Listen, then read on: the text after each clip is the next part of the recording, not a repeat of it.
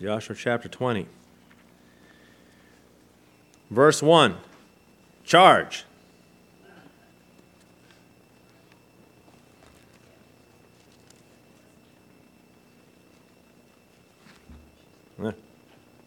Somebody got it? I'm waiting for somebody to read it there. Joshua 20, verse 1.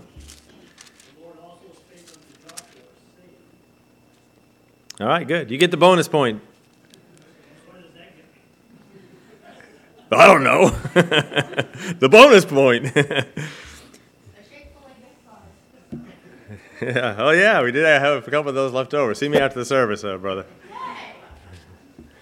All right.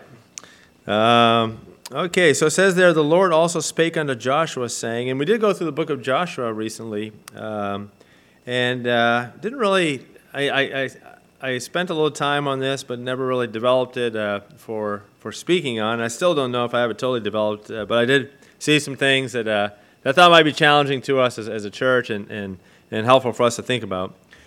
So the Lord is, is, is still pe- speaking to Joshua after all these years, and that's great. And it says, uh, "Speak to the children of Israel." So he's, he's, he's speaking to Joshua, and he says, "You know, relay relay my message to you uh, to the people. Um, even if they did just eat lunch and they think it's supposed to be uh, Sunday afternoon nap, still speak to the people and see if there's anybody there that's willing to listen." He said. So I'm adding to that a little bit. But it says, uh, uh, "Appoint out for you cities of refuge." Interesting concept. Cities of refuge. So God's being purposeful to say, I want you in the new land here as you're, as you're, as you're occupying the land, as you're setting things up, as you're uh, you know, dividing the territory and making occupation of it.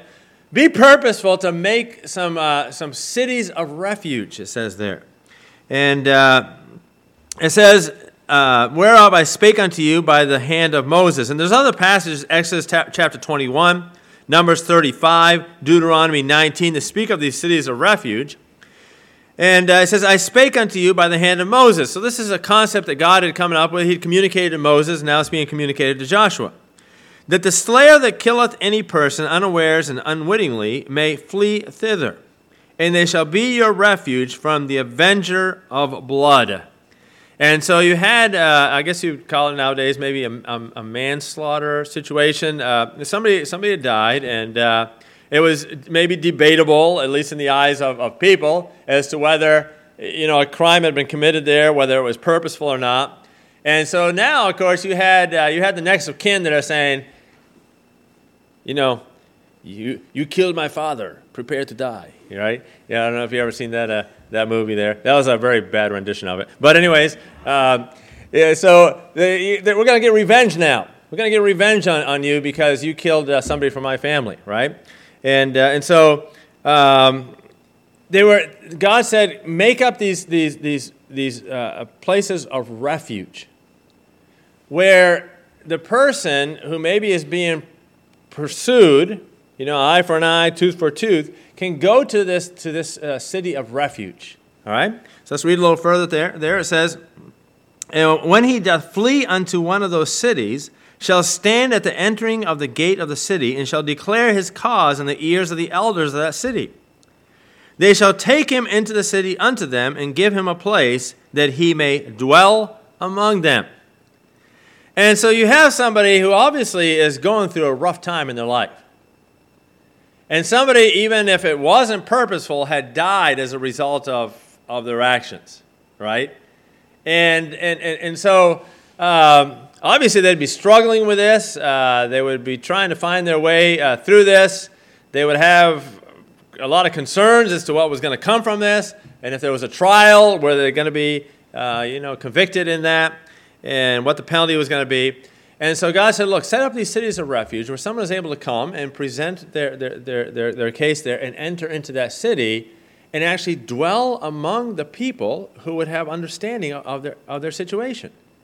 I was kind of thinking, you know, what would it be like to be other citizens of that town?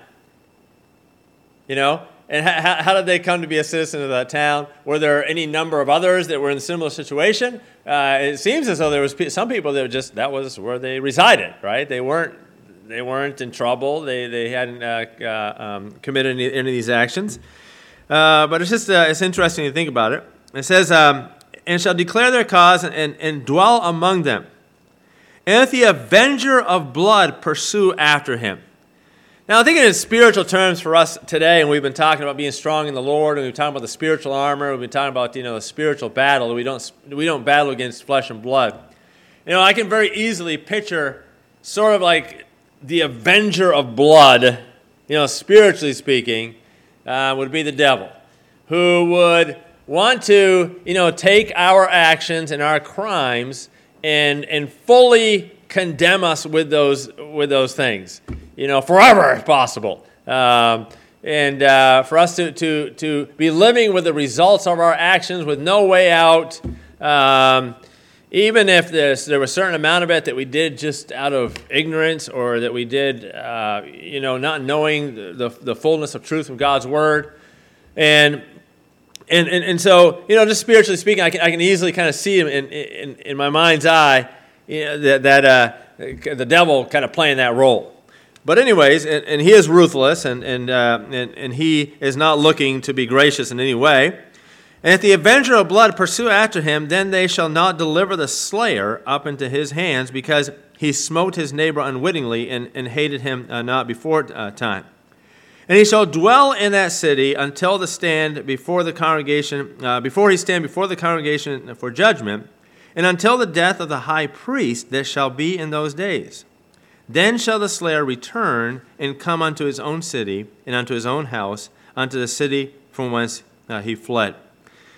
Lord, I pray that you just help us now to, uh, to just glean some thoughts uh, from uh, the concept of the, uh, the, the, city of refuge and uh, help us to make some application of, of how it may be applied and, and how it may not be applied. And so, Lord, I pray that you just help us now in our church to just have a vision for um, how we could be a place of, of refuge from those that, that need a, a respite from the uh, from the pursuit of um, the, the evil one and the one who wants to condemn them forever. And, and uh, Lord, how uh, there may be some that just need to dwell amongst us for a while until they get some of these things sorted out and, and, and get their footing uh, spiritually. So I pray, the Lord, you'd, you'd, you'd, help us to, to, uh, to, just be a visionary church in that regard. In Jesus' name, amen. I think uh, I, I, for sure am, am, speaking to the right group here. Um, you have lingered on a Sunday afternoon. Um, we just had a service, you know, and, and I'm not saying this to, to be critical of anyone else, but it would be easy just to say, hey, look, you know, we, we had a service, we had a meal, you know, let's just go home for the rest of the day. You, you did cho- choose to be here, so obviously you're wanting a little more, right? You're wanting some extra innings uh, here, um, some, uh, some bonus coverage. And, and so I think probably to a large degree, and there, there, will be others that, that will be amongst that uh, that aren't, uh, you know, that aren't here for whatever reason, but you for sure, I would see as being the ones that would say, you know, we, we're, we're here because we want to team up with other Christians to make a difference, to, to uh, carry out the gospel cause, you know, and I guess we call it just to reach people, to reach people. And, you know, people, a lot of people are going through a hard time. Uh, hey, look, would I, would, I, would I like it if the first time we reached into someone's life, you know, and they and they heard the gospel and they responded to to to it and seemed to maybe get saved or or you know responded to whatever degree. Would I love to see them and just come and just you know stick here full fledged and be a part of a you know uh, part of the, the the, the ministry and and get involved and yeah I mean that's that's what we pray towards. That's what we we desire to see. And you know it doesn't always it doesn't always happen like you know, just step by step with a little formula. You know, it's just, um, and I'm sure if we were to go around, even in, in, this group here, you are faithfully committed to, to, to the church here. You know, you got some probably some stories in your life of some, you know, some uh, uh, some ebb and flow, um, some uh, you know a couple steps and and then a couple steps back, and I mean, just you know, it's been a process, right? And probably most of us would have, you know, testimonies of saying there were some people that were willing to let me, as it were, dwell amongst them and let, let me have a, just a respite of saying, okay, where do I stand with the Lord right now? What is going on in my life? You know, what do I need to do? What, what, what needs to happen here in order for me to get things, things right? Um, and, and I, I, just think that's so important as a church. I think that's so important. And, and I think that I think it's, it's important that that be communicated somehow. Maybe not in those terms, like directly, but it, people can get a sense. People can get a sense. It's, it's, it's amazing how much intuition, you know, God has put within those that are made in his image. and people get a sense whether it's whether they're in a city of refuge or not. You know, whether they're given indication that, look, you know, hey, wherever you are in your life right now, uh, you got problems, and uh, you've probably done some things. You're probably even trying to figure out right now what's going to be the repercussions of that.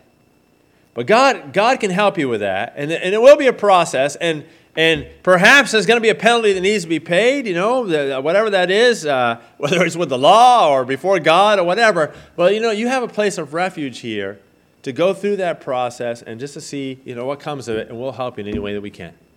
Dwell amongst us. Dwell amongst us. Now, when that happens, um, it's going to come down a lot to the attitude of that individual who is given that place of refuge as to what ends up happening with it. Right? I mean, how many times have you seen full opportunity given to an individual where you have that, that scenario right there?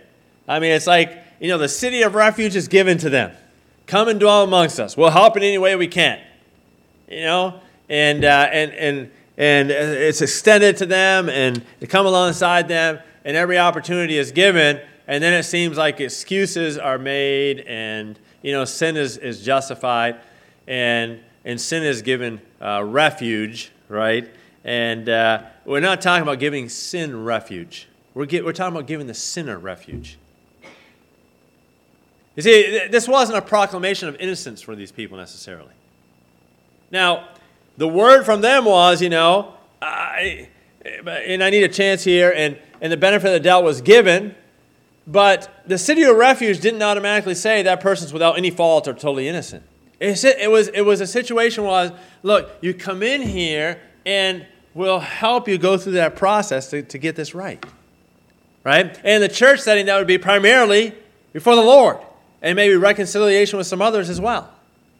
To get them, to give them some, so a refuge, as it were, and a little bit of a firewall from the bloodthirsty one right? From the one that's ever vindictive. And do you know that the, the, the devil, I mean, the devil, he looks at it as that's God's family right there, you know? Um, look, in the sense that, that God made everybody with, with the capacity to have a relationship with him. And so the devil looks at every individual as one that has the capacity of having a relationship with God, and he hates them because of that family connection, and he's bloodthirsty against them.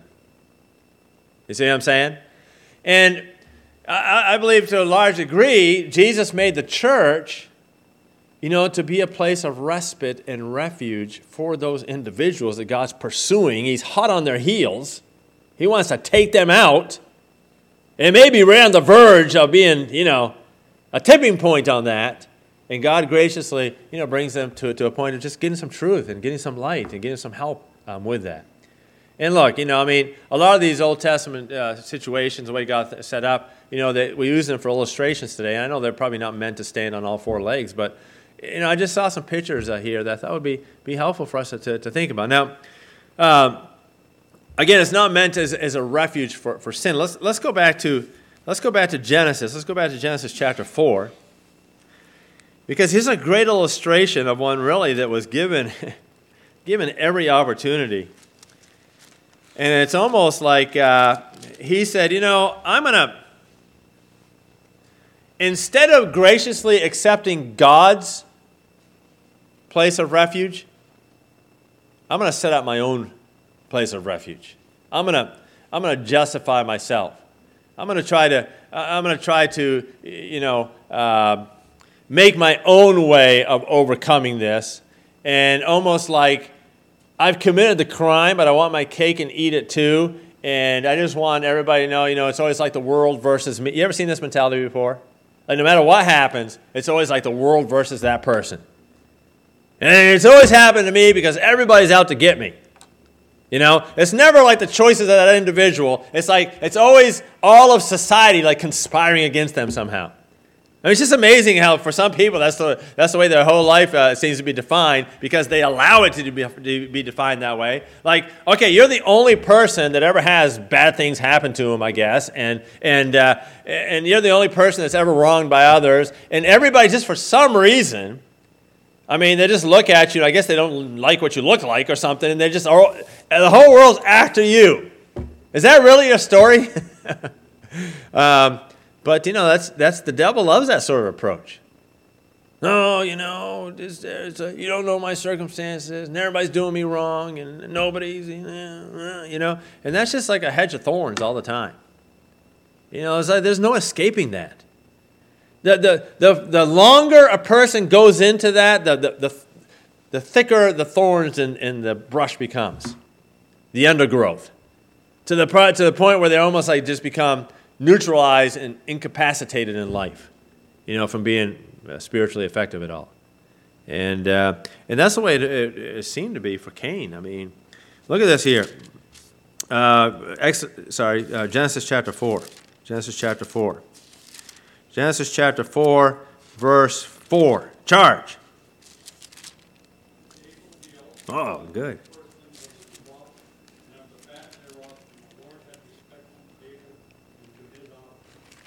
Yeah, so the Lord, so the Lord respected Abel's offering, but he didn't respect mine. I mean, I worked, I worked just as hard, as, if not harder than Abel, and God said his offering was fine, but, but he, he didn't like mine. You know, that, that, was, that was Cain. Now, Cain, had, Cain knew what God wanted. Cain knew just as much as Abel. But Cain decided to do it his own way, but then he didn't want the consequences. He, he, he wanted to do it his own way, but then he wanted God to say, oh, that, that's, that's fine. This is, that just is, that's just as well. You know, that'll work too. Right? Um, and uh, it says, But unto Cain, verse 5, and his offering he had no respect, and Cain was very wroth, and his countenance fell. What does that tell you right there? He had a bad, he had a bad attitude. That's what that tells you right there. I mean, it sounds like a bad attitude, doesn't it? His countenance fell. He was angry. Instead of saying, Okay, Lord, you know, what did I do wrong so I can get it right? What do I have to do to get this right now? He was like, Oh, man, I'm just being picked on, right? Um, and the Lord said to Cain, Why art thou wroth? And why is that countenance fall? Lord said, Cain, I can tell you not having the right attitude right now.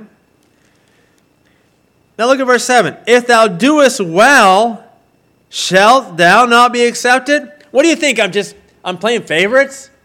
You know, like because it came from Abel, it's fine, and because it came from you, I just got it against you?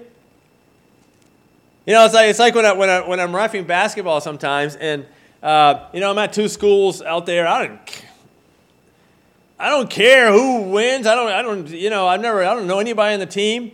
And, uh, you know, it's, it's five fouls to zero. You know why it's five fouls to zero? because one team's hacking and the other one isn't. But the coach wants to stand there on the sideline and go, 4 0. Next foul. Yep, 5 0. You know what they're really saying? What they're really saying is the ref is favoring the other team. Like the ref, for some reason, likes their uniforms better, I guess, or thinks that they have more cheerful countenances, or, you know, um, I don't know, likes their, their, their mascot. Uh, where, where really all it is, they should be asking themselves, what are we doing now in our style of play that's making it so that the fouls are five to zero? Okay? And, uh, and so God says here, hey, look, Cain, if you would just do what was right, I'd accept your offering just as much as Abel's. That's what he's saying. And, uh, and so it says uh, here, and Cain talked with Abel, his brother, and it came to pass when they were in the field that Cain rose up against Abel his brother and slew him. So he, he let a, a bad attitude become an anger problem. Become an anger problem. You know how you know all this anger management they talk about uh, now, nowadays? You know what would take care of a lot of that? Is a person humbling themselves and taking personal responsibility for their actions. You know, I take a lot care of a lot of anger issues. But anger comes from the individual that constantly says, everything conspires against me, and uh, everything is, you know, it's making me make these decisions, and the world is just out to get me. And so now, you know, Cain is saying, uh, he's taking it out on, on Abel, and he, and he kills Abel. All right? And the Lord said unto Cain, Where is Abel thy brother? Now, when God asks a man a question, God's never wondering. God is trying to make a point with that person. Hey, uh, Cain, where, where's your brother? And he said, I know not. Am I my brother's keeper? So you see more attitude here, right? More attitude. He's, look, God's giving him a chance there. There's another point right there. Another point right there. If Cain had said, God, I did a terrible thing. When God asked him that question, if Cain had come back with the right, humble answer, I think that would have been another point of where God, God could have worked with him. But Cain, you know, Cain, where's your brother? Oh, God, I did a terrible thing. I was angry against you. I was angry against the situation. I, I killed my brother. Oh, God, I did a terrible thing. Oh, God, what do I have to do to get this right with you? It would have been a totally different scenario from that point on. It doesn't mean that he wouldn't take the consequences for it. It doesn't mean it would have been a hard point to, you know, move on from, but it would have been a different story. God was gracious. He's still pursuing him here. Oh, what am I, my brother's keeper? Well, evidently not. You, you killed him. And he said, What hast thou done? The voice of thy brother's blood crieth unto me from the ground. Don't you know? Think I know? And now art thou cursed from the earth, which hath opened her mouth to receive thy brother's blood from thine hand. When thou tillest the ground, it shall be henceforth yield unto uh, thee her strength. A fugitive and a vagabond shalt thou be in, on the earth. And this just shows us here, you know, that the way of justifying sin is a hard road. It is a hard road. You know, when we're talking about a city, a city of refuge, we're not talking about justifying sin. We're not talking about giving refuge to, to sin in an individual's life. You know, we would not encourage somebody to give refuge to sin in their life because it'll destroy them just like it destroyed Cain. I remember uh, um, our first house that we bought in, uh, in, in, Virginia. Um, when we bought the house, it, had a lot. Of, the house had a lot of issues, but one of the issues that it had, it didn't have a back door. Like the back door was just missing. Like the house was open to the elements. Um, and there was other issues as well. So one of the first things we did is we put a door on there, uh, obviously, and we started doing other. We got the renovations to the point we still weren't able to totally uh, close on the place, but we were we were allowed to move in and start living there. And uh, the first night that we were in that place, we heard like strange noises in the other part. Now we were in a little bit of a sketchy neighborhood, anyways. Uh, that's what we could afford at that time, and uh, it was outside of Washington D.C. So yeah, you know. Uh, remember, their their first basketball team was called the Bullets. Okay, there was a reason for that. But anyways, um, so we were and, and, like once in a while there'd be these helicopters that would fly over our house, and like the, the you know those spotlights would go right right, and, and like you know 11 o'clock at night, these spotlights right in your backyard. It's like, like, what are they looking for in my backyard? You know, like who's running around out there that they're looking for with a helicopter? But anyway, so we, we, uh, we had had one window that just had a piece of cardboard covering, and that's it. We hadn't put a window in. So from that part of the house, we started hearing like this thumping and some moving around. And I thought somebody was in the house. I mean, that's what it sounded like. So I, I said, Tammy. And uh, no, I think she said, I think she said, Mark, Mark. And I'm like, you know, uh, go back to sleep. uh, Mark, I think something's out there. So I, of course, I had to admit I, I heard it too. Now, you know, I'm not going to send my wife out there, obviously, so I knew if we both heard it, I had to go. The only thing I had is a, is a curtain rod. So we had, to, we had to put up all the curtains, yeah, so I, I you know, all right, I grab this curtain rod, I'm going to go out there and see what it is. So I go out there real quiet. I could still, there was something in there. There's no question about it. I mean, at that point, it was, no, it was either a person or something. We didn't have any pets at that time. So I'm walking around, and I get, and I just creep up on it really discreetly, and I'm about ready to try to make a noise and get the upper hand. And guess what I see? Besides a person, maybe the worst case scenario a skunk's tail. Evidently, and that thing ran, and I saw where it ran. It ran right behind the furnace and right into a part of the wall where, the, where our tub was. Now, somebody else told a story similar to this recently. I thought that same thing happened to us. It's unbelievable. So this skunk was living in our house. And we had a door on there now. How do you get a skunk out of your house? Yeah, giddy, giddy, giddy. You know, I don't know. It's like, you know, buy a dog and stick him in there. Or, uh, I don't, we, weren't sure. So I, I, went into the room. Tammy said, What was it? I said, You're not going to believe this. It's a skunk living in our house. she loved to hear that. So we came up with a plan. Uh, the next day, we went and we ate a rotisserie chicken. And we left uh, quite a bit of the meat on the rotisserie chicken. And there was, uh, there was the pantry and the, house, the, the door from the pantry into the main part of the house, and the door from the pantry to the outside, a little patio there. So the pantry had the, the, uh, the tub. That's where it was, really. It was in the pantry area. It, it, it wasn't in the main part of the house. So what we decided to do is open the door to, the, uh, to that patio from the pantry and put that rotisserie chicken out there and just wait. So we waited and waited and waited and waited and that. Finally, my wife went to bed. At about midnight, I heard little noises. Sure thing. Pepe Le Pew coming out there to, to find, to, towards that chicken. He was pretty hungry at that point because we kept everything at that point. You know, he wasn't getting much for food. And so he's going out there, he's going after that chicken. So I waited and waited. And, and just when it started to eat it, my wife wasn't up yet. I ran over to try to shut that door. And just as soon as I got up, it ran back in. It ran back in. I couldn't get it. So I called Tammy. I said, We almost had it. It was actually out there and it ran back in. It was like, Oh, man. Oh, let's wait again.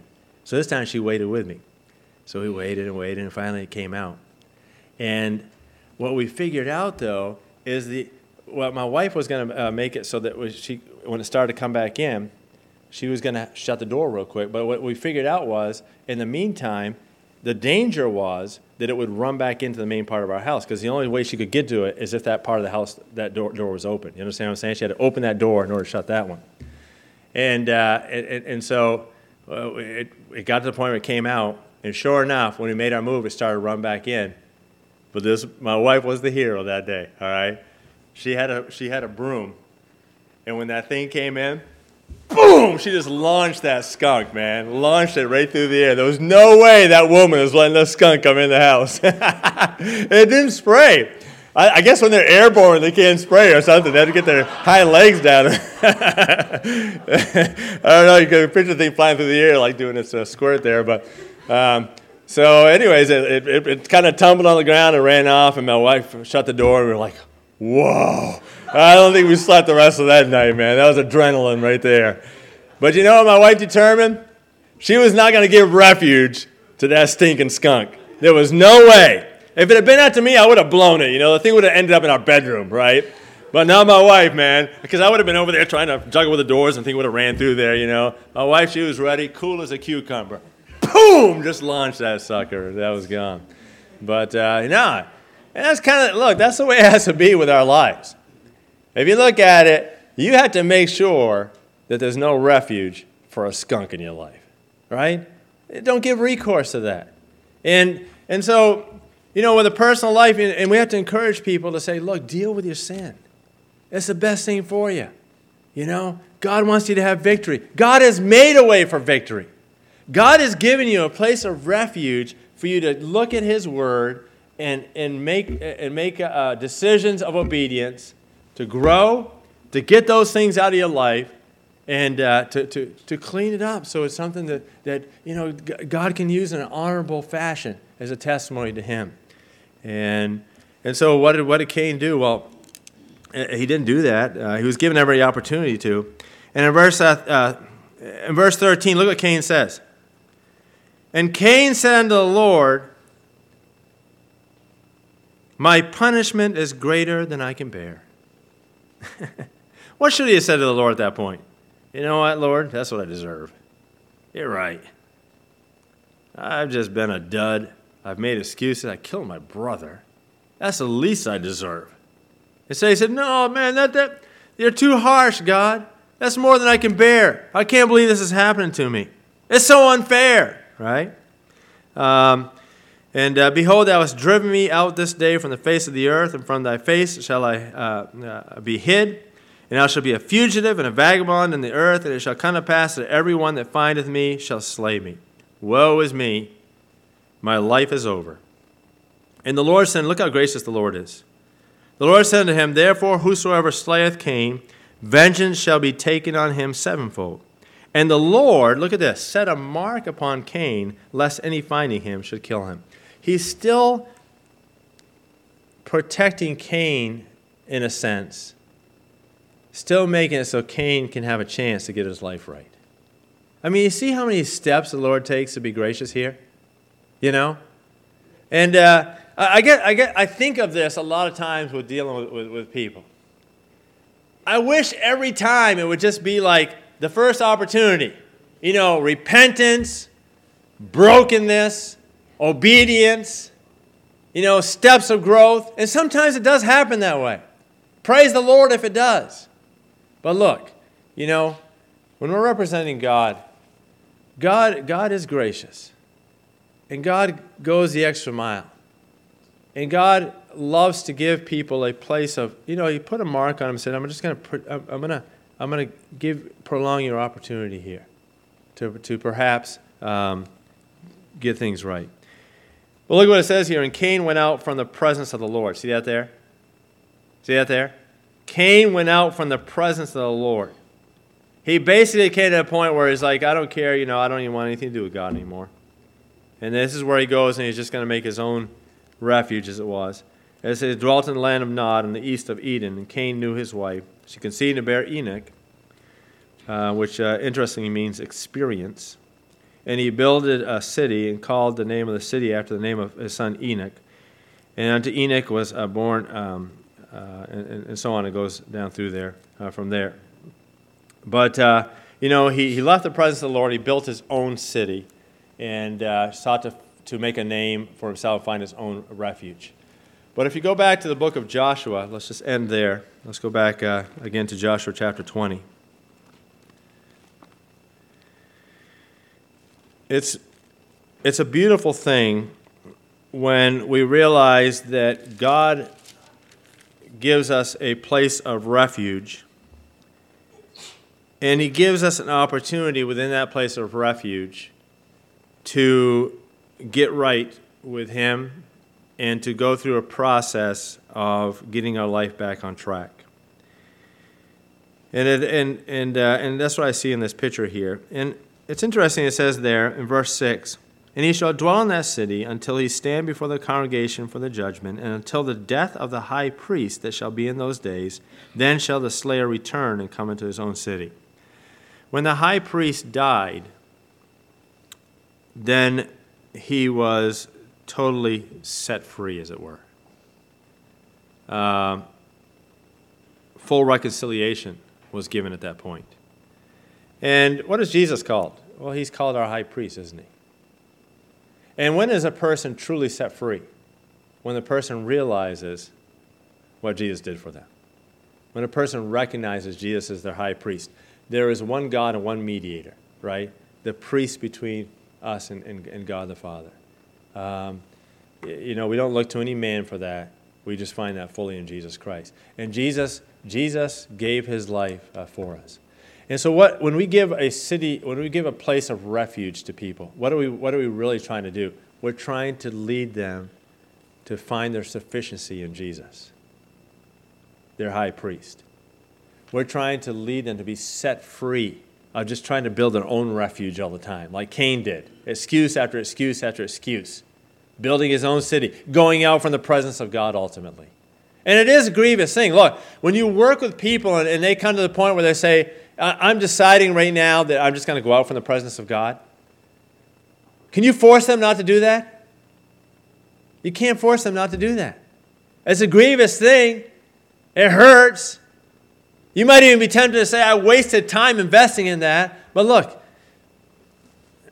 there was, there was people that dwelt there and said, Come in and dwell among us. And I'm sure that not every single one of those ended up being success stories. I'm sure that not every single person that came to the city of refuge was, was a quote unquote success story. But yet, the opportunity was given. And God says, set those places up as an opportunity for those that um, may stand condemned as having broken God's law. You know, the, the bloodthirsty ones are after them. But here, May sinners find a place of refuge that says, hey, would you come? Would you, would you look at what the Bible says about these things? And would you turn to Jesus and be set free? Get things right. Find your sufficiency in Him. Yield to Him. Surrender to Him. If Cain had done that early on, his life would have been so much different. You know, he, he had opportunity to do that before he got a you know, bad attitude, before his brother even died. He could have grown up with a godly brother, could have been brother, uh, godly, a godly brother himself. They could have done things together for the Lord. They could have built great memories. Instead, instead, it seems like we leave off with Cain pretty much his whole life was just characterized by him trying to make refuge for himself and uh, not, not, not turning to God's uh, refuge. Um, so we're just, we're like, you know, the church is an instrument in that whole picture. And uh, um, when you see people come in, you know, pray for them. Learn who they are. Hear, hear a little bit about where they're coming from. You know, maybe the maybe in a relationship they'll open up and share more with you. Um, but just make it a place of refuge for them, a safe place, a place where they're not going to be, um, you know, they're not going to they're not going to feel like they don't stand a chance because we're so righteous here, um, and uh, because somewhere along the line, you know, God used somebody to give us some refuge, didn't He, and to lead us to the Lord. Uh, so that may not have been a great development of this, this passage, but that's what the Lord kind of challenged me in it. And uh, I hope it helped us as a church family uh, as well. Let's pray.